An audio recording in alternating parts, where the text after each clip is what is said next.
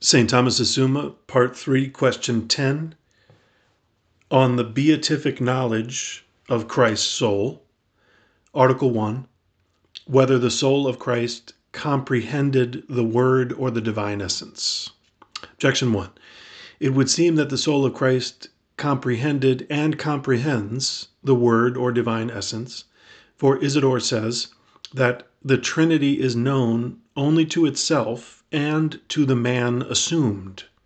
Therefore, the man assumed communicates with the Holy Trinity in that knowledge of itself, which is proper to the Trinity. Now, this is the knowledge of comprehension. Therefore, the soul of Christ comprehends the divine essence.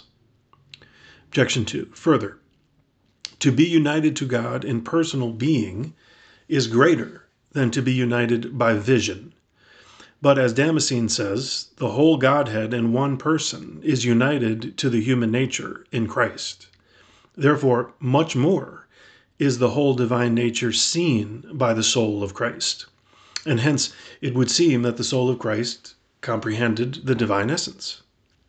Objection 3. Further, what belongs by nature to the Son of God belongs by grace to the Son of Man, as Augustine says. But to comprehend the divine essence belongs by nature to the Son of God. Therefore, it belongs by grace to the Son of Man. And thus it seems that the soul of Christ comprehended the divine essence by grace. On the contrary, Augustine says, Whatsoever comprehends itself is finite to itself.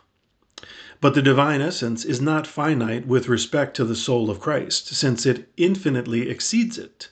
Therefore, the soul of Christ does not comprehend the Word.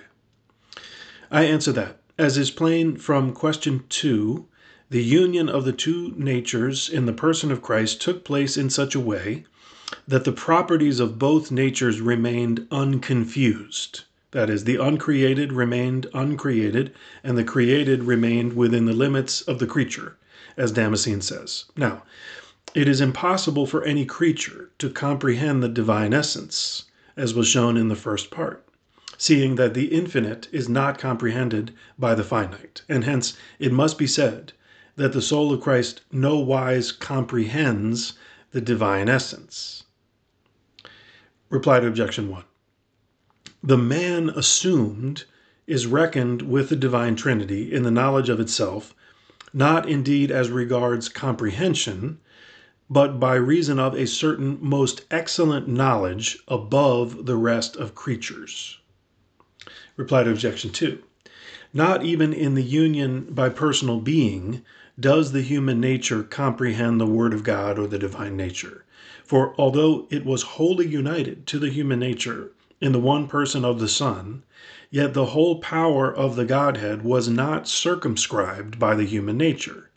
Hence, Augustine says, I would have you know that it is not the Christian doctrine that God was united to flesh in such a manner as to quit or lose the care of the world's government. Neither did he narrow or reduce it when he transferred it to that little body. So likewise, the soul of Christ sees the whole essence of God, yet does not comprehend it, since it does not see it totally, that is, not as perfectly as it is knowable, as was said in the first part. Reply to Objection 3. This saying of Augustine is to be understood of the grace of union, by reason of which all that is said of the Son of God in his divine nature is also said of the Son of Man, on account of the identity of suppositum.